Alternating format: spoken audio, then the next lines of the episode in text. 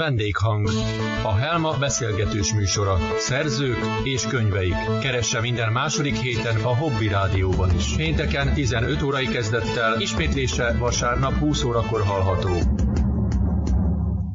Ez itt a Vendéghang, a Helma kiadó az Innovatív Könyvek Világa beszélgetős műsora, izgalmas és érdekes háttérinformációkkal a szerzőkről és köteteikről. Majd meghallgatható a Spotify-on, a Google Podcaston, az Apple iTunes-on és a YouTube csatornánkon. Dvariecki Bálint továbbá a mai vendégünk, és jó magam, azaz Preg Balázs nevében sok szeretettel köszöntök minden kedves hallgatót. Szeretettel köszöntöm én is a hallgatókat, és természetesen a mai vendégünket. Megkérnélek rá, hogy egy pár mondatban mutatkozzál be a hallgatóknak, mit csinálsz a civil életben. Most még a írásról nem is beszélve, csak egyáltalán mivel keresed a kenyeredet. Köszönöm szépen. A civil életben szoftverfejlesztő mérnökként tevékenykedem, jelenleg a G Healthcare nevű multinak dolgozom, és orvosi képalkotáshoz használt szoftvereket fejlesztek. A nevedet is áruljuk el. Kozári Bálint vagyok. Akkor érdekes a, a területed, egy kicsit hasonló terület nekem is, csak már a fejlesztést abba hagytam, illetve nem is kezdtem el neki, mert inkább a rendszerüzemeltetés felé mentem, de hasonló szakmák. Magával az, az írással mikor kerültél kapcsolatba? Hogy kezdődött ez nálad? Őszintén szólva ez egy jó kérdés. Én úgy fogom fel, hogy valamilyen szinten mindig kapcsolatban voltam a dologgal, viszont komolyabban úgy középiskolában kezdett el foglalkoztatni a dolog, amikor úgy már ilyen hosszabb úgymond művekbe belevágtam. Aztán igazából az egyetem alatt én ismét eljött az az idő, amikor úgy gondoltam, hogy szeretnék egy kicsit komolyabban ezen a vonalon tevékenykedni, és igazából akkor ilyen pályázatokon indultam, ahol hát némelyiken el is értem eredményeket, több, többségen egyébként nem, és akkor pont emiatt megint így háttérbe szorult néhány évre, és ezután pedig most itt vagyunk jelenleg ebben a pillanatban, illetve egy évvel ezelőtt, amikor elkezdtem írni azt a kötetet, ami miatt most itt lehetek, így talán pontosabb. És ha azt nézzük, hogy azt eddig annyit tudtunk meg, ugye, hogy középiskolás évek óta, hogy hosszabbnak nevezett írásokról beszéltél, de hmm. irodalmi műfaj szempontjából mikkel próbálkoztál meg a középiskola óta? Hát igen, ez, ez kicsit nehéz így mondani. Én azt mondanám, hogy egy ilyen, az egyetlen nagyobb próbálkozásom akkoriban egy ilyen fantazi témájú regény volt, vagy kis regény, amit ki is adtak, de szintén szólva a siker, meg egy utolsó én sem érzem jónak. Ezt leszámítva szinte mindig a ilyen science fiction és hasonló vonalakon mozogtam, az, az pedig egy teljesen újdonság volt, hogy most így a horror, horror irányba megpróbáltam elmenni. Most Lényegében igen, tulajdonképpen horror, meg thriller, meg nagyon sejtelmes írások, az már biztos, úgyhogy ami a Sötétben rejtőzik címben látott napvilágot ez a köteted, négy novellával, és mind a négy írásod egyébként benne, hát nem is tudom igazából milyen kategóriába tegyem, de nem is tudnám azt kérdezni, mert ugye erre nem lehet azt mondani, hogy ennek ihletője van, vagy múzsája van, mert ezek a szavak ide annyira nem illenek ezekhez a sztorikhoz, de maga az ötletadó, inkább így fogalmaznék, ötletadónak mit tudnál mondani, vagy kit tudnál mondani ezeknél a novelláknál? Én azt mondanám, hogy ezek nem köthetőek igazán konkrét személyekhez. Bizonyos szereplőket mintáztam bizonyos emberekről, de konkrétan az ötletek azok én azt mondanám, hogy teljesen változó forrásokból érkeztek. Némelyik olyan volt, amit már régóta régóta gondolkodtam rajta, hogy valamilyen formában meg kéne írni, és már őszintén nem is emlékszem, hogy pontosan honnan indult, de voltak olyanok is, ami egy kicsit hozzám közelebbi forrásból származott, például egy sorozatból, amit láttam, kipottyant egy olyan dolog, amire arra gondoltam, hogy ebből ez egy hasonló dolgot egy teljesen másmilyen szemszögből, hogy hogyha valaki megírna, akkor milyen lenne, és így tovább. Aztán nyilván, amikor már úgymond kiforrott a cselekmény, meg minden, akkor már ugye nem is volt az eredeti gondolat bennük felismerhető, mert közben már ugye teljesen más vágányra tévedtek, szóval nehéz lenne igen megválaszolnom, hogy a konkrét ötletek honnan, honnan indultak, vagy ki lette. Igen, mert lényegében ezzel most uh, más szerzőhöz is, mert más is említette már ezt a vonalat, hogy egy, valamit olvasott, látott, és ő máshogy fejezte volna be, és akkor például innen jött az ötlet, vagy volt, aki azt mondta, hogy őt kifejezetten egy gépjármű ihlette meg arra, hogy megírjon egy science fiction úgyhogy mindenki máshonnan táplálkozik, az biztos. Ugye itt a négy novelládról beszélünk, amúgy én voltam az első olvasójuk, még, még szerintem még Balázsosról se küldtem át, mert én mentem rajtuk végig, és nagyon érdekes volt mindegyiknek a témája, sőt, ugye mondtam is talán egy-kettőnél, hogy ezt szívesen látnám teljes regényként is, vagy teljes kötetként is, mert, mert szerintem nagyon jó történetek, meg nagyon jó témák. Egy kicsit tudnál ezekről pár gondolatot mondani, erről a négy novelláról? Persze tudnék. A, a legelső novella ugye az Evergreen, ezt őszintén szólva egy olyan dolog volt, hogy én már korábban is említettem, voltak már olyan topikok, amik így nagyon régóta bennem voltak, csak sosem, érezt, sosem éreztem úgy, hogy, hogy van értelme belerakni az időt és energiát, hogy ténylegesen kigömbölyödjön belőle egy cselekmény. Na, ez, ez például egy tipikusan egy olyan volt. Tehát és nem tudom, itt mennyire, mennyire spoilerezzünk, sem mennyire? Ne, a, azt azért, ha lehet. Semmi, semmiképpen. A, azt nem, ne, a, te írás, a te írásaidnál ne. Igen. Uh-huh. Jó, rendben van. Akkor, akkor így mindenféle spoiler nélkül annyit tudok elmondani, hogy maga az alapvető koncepció az, az már nagyon régóta bennem volt. Maga, magát a novellát azt én egy kicsit olyan hangulatban, vagy olyan, nem is tudom, hogy mondjam ezt, hogy jól átjöjjön, olyan mentalitással írtam, hogy ilyen kísérleti jelleggel, hogy megnézzük, hogy egyrészt nekem tetszeni fog-e a végeredmény, meg nyilván, hogy neked Bálint tetszeni fog-e a végeredmény, és ugye amikor pozitív visszajelzést kaptam, akkor igazából akkor kezdett ugye ennek az egész kötetnek a lehetősége számomra egyfajta valósággá válni. A második novella ugye a Mélység címet viseli, arra azt hiszem konkrétan mondtad, hogy azt szívesen olvasnád regényként. Igen, igen, igen, az, az, az, annak nagyon jó volt a sztoria. Tehát ez... és, és egyébként akkor azt mondtam, meg ezt azóta is fenntartom, hogy igazából erre minden, lehet, minden esély megvan, mert azt éreztem, hogy olyan szereplők, akiknek most ugye nem volt különösebb jelentőségük a történet szempontjából, de nekik is megvan ugye a saját életük, a saját háttérsztoriuk, ami ugye legalább annyira érdekes vagy izgalmas, mint maga a, az a történet, amit a mélység boncolgat. Úgyhogy ez, ezen egyébként azóta is gondolkodom, hogy egy ilyen hosszabb átfogó bírást, ahol mindenki megfelelő formában megkapja a neki járó figyelmet, meg időt, meg lehetőségeket, hogy megismertesse magát. Ez persze nyilván egy nagyobb projekt lenne, de nem zárkózom el tőle. A harmadik novella az, az egy érdekes volt, abból a szempontból, hogy ott, ott teljesen másképp indult, az, az, egy, az egy tipikus példája annak, ami teljesen másképp indult, és aztán nagyjából már a vége felé jártam, amikor úgy gondoltam, hogy ez egyszerűen csak nem, nem, nem, nem izgalmas, nem érdekfeszítő, egy, egy nagyon-nagyon száraz cselekménynek tűnt, és ezért úgy gondoltam, hogy kell bele, kell bele valamilyen, nem is tudom, hogy mondjam ezt, plot twist, vagy csavar a végére, és emiatt gyakorlatilag az egész második felét újraírtam, és ezáltal gyakorlatilag egy teljesen más történet lett belőle, amivel egyébként, ahogy így, amikor a végére értem, sokkal elégedettebb voltam, mint, azzal, mint ha mint ha az eredeti elképzelést hagytam volna úgy abban a formájában, ahogy gondoltam. Az utolsóra egy picit nehéz bármit is mondani, ugye a címe az volt, hogy Aaron Hunter az újságíró, és Na, ott például tipikusan a címből indult ki az egész dolog. Ezt, ezt esetleg érdekességként el tudom mondani, hogy ott a, hogy ott a cím volt az, a, amiből elkezdtem gondolkodni gyakorlatilag ezen a kifejezésen, hogy ebből mit lehetne kihozni, és gyakorlatilag így kerekedett köré az egész történet. Úgyhogy talán ez volt az egyetlen olyan, de mondjuk lehet, hogy ez meg spoiler lenne, ezt inkább nem mondanám el. Szóval akkor maradjunk annyiban, hogy, hogy, hogy nagyjából ennyit tudok így elmondani. A többit azt pedig mindenki uh, olvassa el, és akkor majd meg rá, rá fog jönni. Így van, a csavart is meg tudja a végén.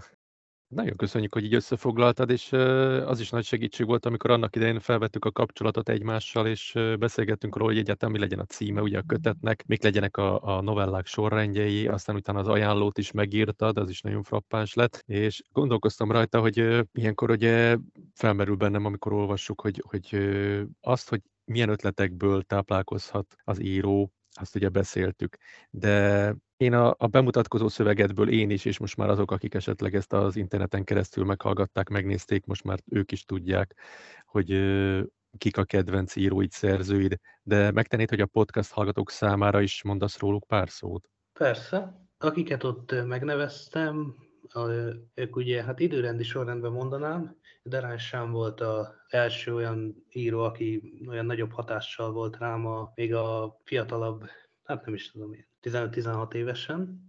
Ugye akkoriban jött ki a Démon Világ című sorozata, és óriási volt, tehát az volt az első olyan könyvsorozat szerintem életemben, ahol ahol ugye rettenetesen zavart az, hogy, hogy, hogy még, még íródnak gyakorlatilag a könyvek, tehát azt hiszem a hetedik rész volt kész, amikor én elkezdtem olvasni, és ugye nagyon-nagyon hamar beértem, és akkor így nézegettem az interneten, hogy ez már elérhető angolul, ez még most van folyamatban, és akkor így mindig várakoztam, és akkor így néhány havonta ránéztem a, mondjuk a Libri vagy valamelyik ilyen könyvesbolt oldalán, hogy, hogy na vajon már elérhető az új rész, na vajon már elérhető, és ami, amikor meg úgy ténylegesen láttam, hogy elérhető, akkor gyorsan az volt az első dolog, hogy megszerezni, és szerintem körülbelül egy nap alatt elolvastam a az utolsó két könyv, az mindkettő ilyen egy napig tartott körülbelül elolvasni, úgyhogy rendkívül oda voltam érte. A másik szerző, akit említettem, Koji Suzuki, ő alapvetően egy, ő, ő ugye a Kör vagy Ring című könyveiről ismert, amikből egyébként rengeteg ilyen horror franchise is táplálkozott azóta. Tehát azt hiszem csak a körnek volt két külön sorozat indult belőle, azt hiszem az egyik japán gyártmány volt, a másik pedig amerikai. Az amerikai az talán még most is megy, azt hiszem, hogy a legutolsó film az ugye a körök volt, a harmadik rész, de az is ilyen nyitott nyitva hagyta cselekményt, tehát hogy azóta is lehettek folytatások, amiket én nem láttam. Én viszont a könyveket szerettem volna ugye elolvasni, mert ugye rengeteg filmet megnézhettem a témában, de érdekelt az eredeti, hogy ugye ezek miből indultak, és ez ugye alapvetően egy könyvsorozat volt, összesen hat részes, ebből ötöt elolvastam, angol nyelven, a hatodikat sajnos nem tudtam, mert annak, annak nincs angol fordítása, pedig már lassan 10 éve, azt hiszem 2014-ben jelent meg, és még sincs angol fordítása, csak japánul és kínaiul elérhető. Sajnos egyik nyelven sem beszélek, szóval most kicsit... Itt az ideje megtanulni. Igen, ez, hát ez igen, megnehezíti a dolgot. Igen, gondoltam erre is, meg láttam már egyéb dolgokat is subredditen, hogy dobjuk össze a pénzt, és fizessünk meg egy fordítót, hogy lefordítsa kínai angolra, meg ilyenek. Úgyhogy nem, nem én vagyok az egyetlen, aki vár. Hát kicsit most megint abban a stádiumban vagyok, mint annó, hogy alig várom az utolsó részt, és valószínűleg, ha meg lesz, akkor rögtön ráugrok és elolvasom. A harmadik pedig, akit megneveztem, az ugye Lovecraft volt. Hát tőle meg igazából folyamatosan olvasgatok, rá sosem voltam úgy annyira kifejezetten ráfüggve valamelyik írományaira, vagy ilyenek. Megvan tőle a, a három kötetes Lovecraft összes művei, ami egyébként ugye nem is tudom, valamikor erről olvastam egy értekezést, hogy a 40% vagy még talán annyi se, amit összes művei címmel dobtak ugye a piacra, mert ugye rengeteget írt, és hát abból időről időre szemezgetek, és egyszerűen mindig elbűvöl az a, az, az, az, az atmoszféra, amit képes létrehozni, illetve az a, talán ami a legjobb benne, ha valamit konkrétan ki kéne emelnem, akkor az, hogy sok olyan művet írt, amikor már az elején érezzük, hogy valami nincs rendben. És ő, és ő nem is az, hogy érezzük, hanem hogy konkrétan az arcunkban van dörgölve, hogy valami nincs rendben. Viszont, hogy konkrétan micsoda, ahhoz végig kell olvasnunk az egész művet, hogy végül megtudjuk. És közben végig képes fenntartani az érdeklődést 10, 10 20, 30 oldalon keresztül, és úgy, hogy tényleg csak a végén tudjuk meg, hogy ténylegesen mi volt ott a csattanó, vagy mi volt a megoldás, úgymond a rejtére. És a saját, hát most kötetedből, de persze mondhatsz olyat is, ami, amit mondjuk nem a, nem a mostani megjelent kötetedben lévő novellák, hanem eddigi írásaid. Melyik a kedvenc? Uh-huh. Én szerintem azt mondanám, hogy a mostani kötetből a mélység. Még mindig ott maradnék, még mindig a mellett tenném le a voksomat. Szerintem abban van a legtöbb potenciál, úgymond a jövőre nézve. Én azt mondanám.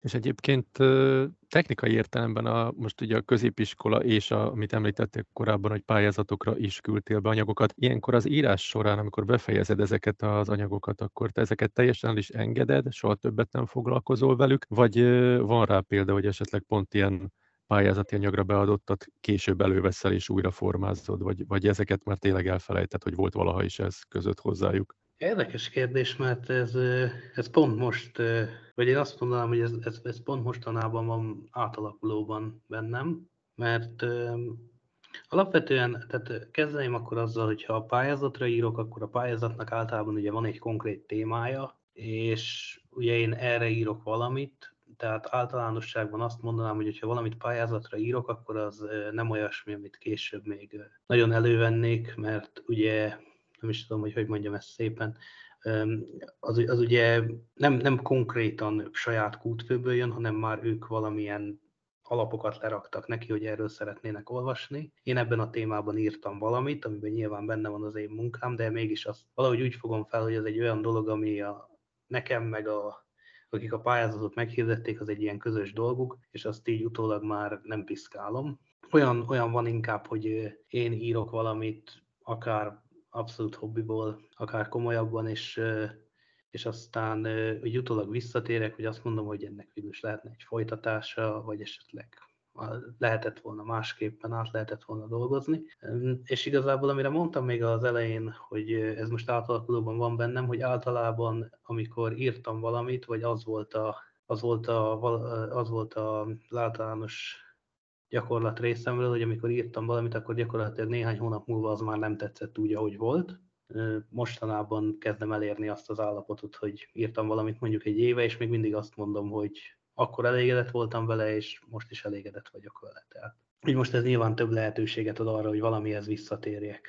Mhm, értem, köszönöm. Igen, de a mostani kötetem, a mostani köteted is hát időben egy háromnegyed év volt körülbelül, vagy ilyesmi, amikor elkezdtünk először uh, erről beszélgetni. Mert ha jó, nem is tudom már melyik novellát, ugye egy pár novellát átadtál, amit pont pályázatra írtál, és ugye azokat olvastam el először, és akkor, akkor beszéltük hogy a folytatást, hogy lényegében már nekünk írtad, vagy a hallgatóknak, olvasóknak ezeket a novellákat. A jövőre nézve milyen terveid vannak? Tehát a mélységet, igen, azt említetted, hogy esetlegesen ugye annak a nagy regényi alakítása, de van esetleg a fejedben más?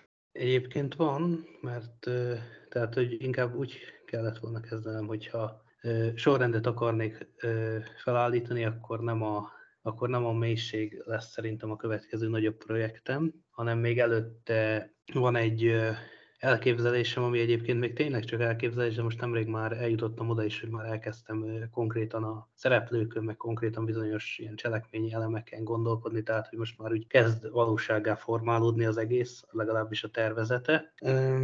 Egy ilyen, hát egy regénynek tervezem, egy, nem is tudom, hogy hogy tudnám meg, értetően megfogalmazni, de egyfajta olyan koncepción gondolkodom jelenleg, ami ötvözné a, a magániskola gondolatát, és ha a Monte Cristo grófját ismeritek, akkor a börtön, Persze. ahová ugye a főhőst zárták még az elején, mire ugye ott teljesen elkülönítve, a világtól elzártan, de akár mondhatnám, a, azt hiszem az Állarc volt az a film, ahova, ahol egy hasonlatos börtönt láttunk ott is, ahova leg, legrosszabbakat küldték idézőjelben a legrosszabbakat, és ott is elmondták az érkező új hogy nincsenek a térképen, az emberi jogok hogy is, hogy is mondták, hogy az Emberi Jogok Minisztérium az nem is hallott róluk, meg ilyenek, tehát hogy gyakorlatilag ott, akik, akik oda kerülnek, azok megszűnnek létezni. Hogy valami hasonlatos dolgot képzelnék el, és hát őszintén ennél többet azért nem tudok még mondani, mert ennél jobban még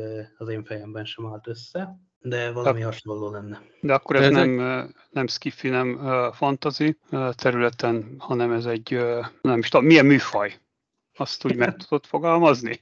Hát, ez mindig nehézségeim vannak, mert mindig, mindig, mindig azt érzem, hogy kicsit ilyen, kicsit olyan. Egyébként azt sem jelenteném ki ilyen élesen, hogy nem fantazi, tehát hogy lehet, hogy fogok belevinni bizonyos fantasztikusabb elemeket, de igen, nem ez lenne, nem ez lenne a cél. Tehát alapvetően nem, nem ez lenne a cél, inkább Hát én, én őszintén nem tudnám még megmondani, hogy melyik műfajba sorolnám. Igen, ez mindig nehéz mert a mostani négyre is, ami megjelenik, ott is nehéz. Tehát mert van benne fikció, ugyanakkor valóságos teljes mértékben. Tehát, de egyébként, amit most elmondtál, hogy mi lenne a kiinduló pontod arra a történetre, hát az egy egész jó erős indulási alap lesz majd, hogy majd kialakul. remélem, hogy majd akkor elkészül, akkor majd a Helma kiadónál megjelenhet az a kötet is, meg majd ha esetleg a mostani négy novellából valamelyiket kidolgozott regényformátumban. Én is bízom benne. Ilyenkor szoktuk egyébként kérdezni, hogy megkérni, hogy van-e a most megjelent elektronikus formátumú könyvedből egy olyan rész esetleg, amit a, megosztanál a hallgatókkal? Az idő lassan őszbe fordult, így az Evergreen Neurológiai Intézet kertjében ültetett fák meghazudtolni látszottak a létesítmény nevét. Leveleik sárgás, barnás színekben pompáztak, ami ellent mondott az intézmény nevének, mely örökzöldet jelentett. Ezzel az orvosok, ápolók és még a takarítók is előszeretettel viccelődtek minden évben. No csak, hát mégsem örökzöld az intézet parkja? Lám, lám, ideje bezárnunk térre, hogy ki ne derüljön a turpisság.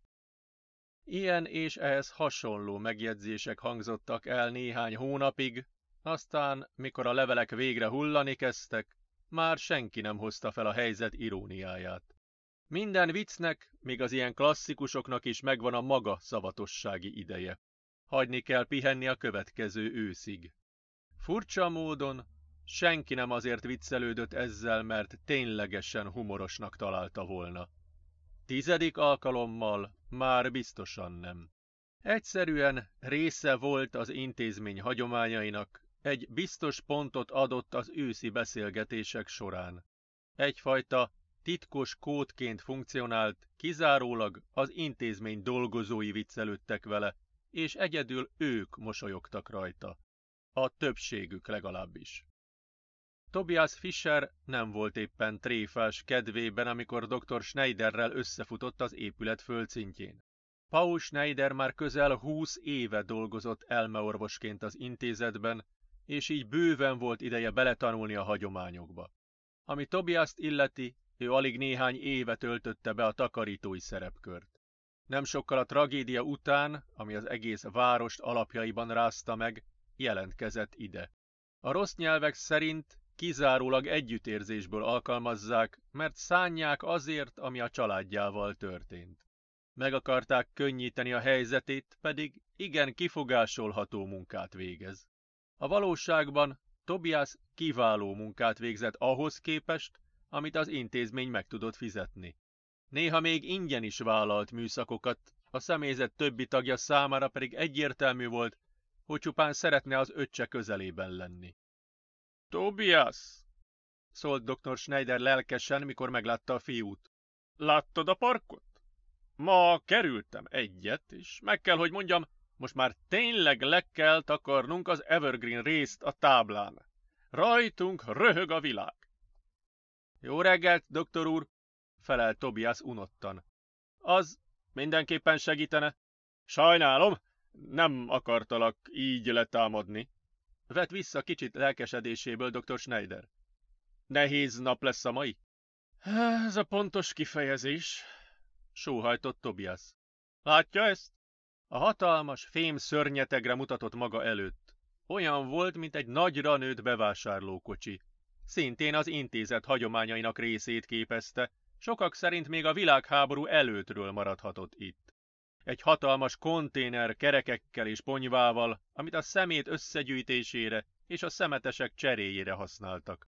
A ponyva a tetején a szemét bűzét volt hivatott felfogni. Dr. Schneider viszont sosem hitt ebben, aznap reggel is kifejezetten undorító bűz áradt a konténerből. Látom, Tobias, felelt a doktor. Mi több? Érzem is. Büdös, mint a kolera. Bizonyos napokon egyszerűen nincs bennem elég erő, hogy mozgassam ezt a monstrumot. Főleg így, a vége felé. Ha most ki kell húznom, és a kinti bejáraton át begurítani az alaksorba, le fognak szakadni a kezeim. Mindkettő. Tobias nagy szerencsétlenségére a liftet néhány hónapja baleset veszélyesnek nyilvánították, így amikor az alaksorba kellett levinni a konténert, kénytelen volt kívülről megkerülni vele az egész épületet. Ugye felszoktuk tenni a kérdést, hogy a, az olvasótáboroddal milyen, milyen a kapcsolatot, tehát van-e bármiféle, de van-e például, mert most ezt ugye nehéz most még megmondani, mert most alakul az olvasótáborod, vagy hát nem tudom, hogy van-e már, akik korábbi novellákat vagy írásaidat olvastak. Ha van, akkor javítsák ki. De például gondolkozol-e bármiféle, akkor úgy mondom, hogy olvasókkal való kapcsolattartási lehetőségen, ahol visszajelzéseket tudnak neked adni, tehát szeretnél-e ilyen téren az olvasókkal kapcsolatba kerülni? Én ö, már csak a munkámból adódóan is a visszajelzések ugye számomra rendkívül fontosak, hogy ö, tudjam, hogy a, ugye a, munka, munkánál maradva, hogy az a termék, amit fejlesztek, az olyan amit mások szeretnének használni, és ugyanígy, hogy ezt átvet, átvetítjük az aktuális helyzetre, akkor azt mondhatnám, hogy persze nekem fontos az, hogy tudjam, hogy olyanokat írok-e, amit mások szeretnek olvasni, illetve az a része is rendkívül izgalmasnak hangzik számomra, hogy mások elmondják, vagy mások lekommunikálják valamilyen fórumon velem, hogy, hogy mit gondolnak, vagy esetleg mire voltak kíváncsiak, milyen dolgok merültek fel bennük. Ez mind-mind olyan dolog, ami egyrészt nekem is új perspektívákat adhat, illetve olyan szemszögből világíthat meg dolgokat, amikre én eddig nem gondoltam, viszont lehet, hogy később akkor valamikor, valamilyen folytatásban, vagy bár, bármilyen formában ezek publikálásra kerülhetnének ezek a gondolatok.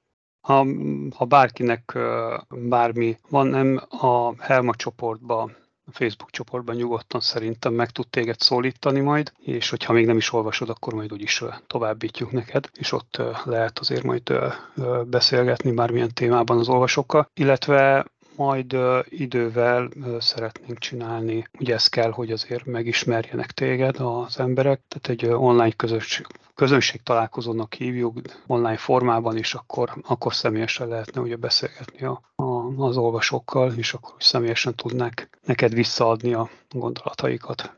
Mindkettő rendkívül izgalmasan hangzik, úgyhogy azt tudom mondani, hogy állok elébe. Hát nagyon köszönjük, ez jó hír, és akkor ott nem podcaston keresztül hallgatnák a beszélgetésünket, hanem ott rögtön közvetlenül tudnak majd érdeklődni, hogy például azt a kérdést is föltehetik majd, amit most én megkérdezek tőled, hogy a, a mostani megjelent négy novelládban van esetleg olyan karakter, szereplő, nem muszáj főszereplő, lehet mellékszereplő is, akit kiemelnél valami miatt a többi közül, aki esetleg nem is az, hogy kedvenced, vagy hogy teljesen átéled a szerepét, de bármi miatt közelebb áll hozzád, mint a többi? Értem a kérdést. Az se gond, ha nincs. A leg... De, de szerint egyébként az első háromban végig gondoltam, hogy most direkt egyesével a novellákat. Az első három esetében azt tudom mondani, hogy igazából nincs. Olyan, akit jobban szeretnék, mint a többi karakter. A negyedik novellában Clarissa karaktere volt egy kicsit különleges. Ugye az egész megjelenése, meg a személyisége, a, gyakorlatilag minden, amit csinált, valahogy olyan elvont érzést keltett bennem, és ezt nagyon szerettem megalkotni, megírni. Úgyhogy talán, talán, talán ő az abszolút kedvencem a kötetből. Értem. Nagyon szépen köszönöm, ez egy nagyon fontos ilyen kis háttérinformáció például. Mindenki olvassa el, és akkor megtudja, hogy ő kicsoda. Feltétlenül, mert, mert magát a vonalvezetést is, és a, a folyamatos feszültségfenntartás miatt is nagyon-nagyon ajánlom minden így novellát. Igen, hát én is, amikor elsőre ugye megkaptam őket, akkor hát többnyire az volt, hogy egybe, mondjuk azt én meghallgattam, mert én ugye automatán legeneráltam belőle egy ilyen gépi hangos könyvet, és én úgy hallgattam meg őket, de azt így, így, így körülbelül egy húzamba. Hát tényleg nagyon, nagyon, nagyon, na, na, tehát nagyon jó fel vannak építve. Úgyhogy mindenkinek uh, tudom ajánlani. Jó esik ezt hallani. Hát akkor is mondtam neked, tehát igen. Nem tudom, hogy lehet-e arról beszélni, amiről mi a Messengeren írtunk egymásnak, hogy te közben még oktatsz is, hogy ha van kedved, esetleg arról még mesélhetnél. Beszélni persze lehet mindenről. Mert nagyon izgalmas szerintem az a, az a szál is az életedben. Alapvetően ugye mielőtt elhelyezkedtem a mostani munkahelyemen, elvégeztem egy képzést az úgynevezett Code Cool nevű hát nem is tudom, nem szeretném iskolának nevezni, mert egy ilyen kicsit kifinomultabb rendszernek tartom, mint egy átlagos felnőtt képzést egy, egyfajta olyasmi ö, oktatási rendszer, ami leginkább így a nyugati, nálunk nyugatabbi világra hajaz. Nem, nem tanárok vannak, úgymond, hanem mentorok, és a, ugye a legnagyobb hangsúly az az önállóságra van helyezve, tehát hogy a studentek vagy tanulók ők saját maguk dolgozzák fel az anyagot, és csak hogy, hogyha valamivel nem boldogulnak, akkor keresik meg a mentort. Nem pedig, nem pedig ilyen napi x órában tábla, meg hasonlók előtt ülve, görnyedve sajátítják el az anyagot, és ugye ez a rendszer nekem abszolút nagyon szimpatikus volt, főleg az egyetem után, és nagyon-nagyon jó hangulat is van egyébként mindig. Abszolút ilyen baráti, én azt mondanám, hogy abszolút ilyen baráti viszony áll fenn a studentek és a mentorok között, és pont ezért ez egy olyan közösség, ami nehezen ereszti az embert, legalábbis nekem ez a véleményem. Így miután elvégeztem a kurzus és elhelyezkedtem, azért úgy elkezdett hiányozni ez a közösség, és erre találtam nemrég egy megoldást, hogy úgy vissza-vissza járhassak, hogy mm, egyfajta szakkört kezdtem el tartani két hetente, hétfőnként, egyfajta ilyen algoritmizálós feladat megoldós szakkört, ahol igazából olyan témákat igyekeznék lefedni, ami ugye a képzés véges időtartamából adódóan, amire nincs kapacitás a Code oldaláról. És szerintem mégis olyanok, amik érdekesek, meg hasznosak, meg azt mondom, hogy bár csak nekem valaki egyszer így elmondta volna, mint ahogy én igyekszem elmondani. És igazából most ezzel telik minden második hétfő délutánom. Jött egy ilyen 10-20 embernek az aktuális témát, amit előre kitaláltam, összeállítottam egy-két olyan feladattal társítva, amik által jól meg lehet ismerni. Azokat így előadom, elmondom ilyen, hát ez sem ilyen előadás szintjén zajlik, én azt mondanám, hogy inkább ilyen kerekasztal beszélgetés formában, tehát hogy földöm a feladatot, de abszolút közösen rágjuk át. Minden, minden ötlet jó, mindent bele lehet építeni a megoldásba, és így tovább. Értem, nagyon szépen köszönöm. Hallgatóknak pedig csak azt tudom javasolni és mondani, hogy ugye a www.helma.hu weboldalon az Ami a sötétben rejtőzködik novellás kötetet keressék meg Kozári Bálintól, és vásárolják meg, olvassák, hallgassák bármilyen formátumban, és hát várjuk a, a következő kötetet, amit majd kézbe tudunk venni, illetve gépre tudunk venni. Úgyhogy én köszönöm szépen akkor, hogy elfogadtad a meghívásunkat, és itt voltál velünk. A hallgatóknak is köszönöm a figyelmet. Ugye következő héten Bálintnak a novellás kötetéből fogunk majd részleteket bemutatni az ajánlóba, illetve utána való héten pedig egy új szerzővel fogunk megismerkedni. Úgyhogy akkor köszönöm még egyszer mindenkinek a figyelmet, és további szép napot kívánok. Sziasztok! Köszönöm szépen a lehetőséget. Sziasztok! Én is nagyon szépen köszönöm ezt a nagyon tartalmas beszélgetést, és remélem, hogy minden hallgatóknak tetszett. A következő adásig pedig akkor minden jót, és vigyázzatok magatokra. Vendéghang.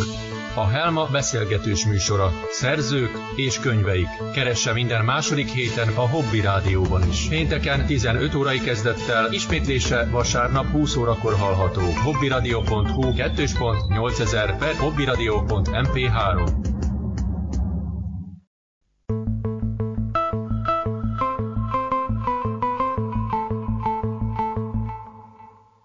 Köszönjük szépen a megtisztelő figyelmet! Ez a Helma az innovatív könyvek világa volt. Hamarosan újabb résszel jelentkezünk, benne érdekes háttérinformációkkal és beszélgetéssel. Az interneten további hírek olvashatók, hallgathatók és nézhetők a honlapunkon és YouTube csatornánkon. Olvassatok minél többet, és keressétek az új e-könyveket és hangos könyveket a www.helma.hu weboldalon.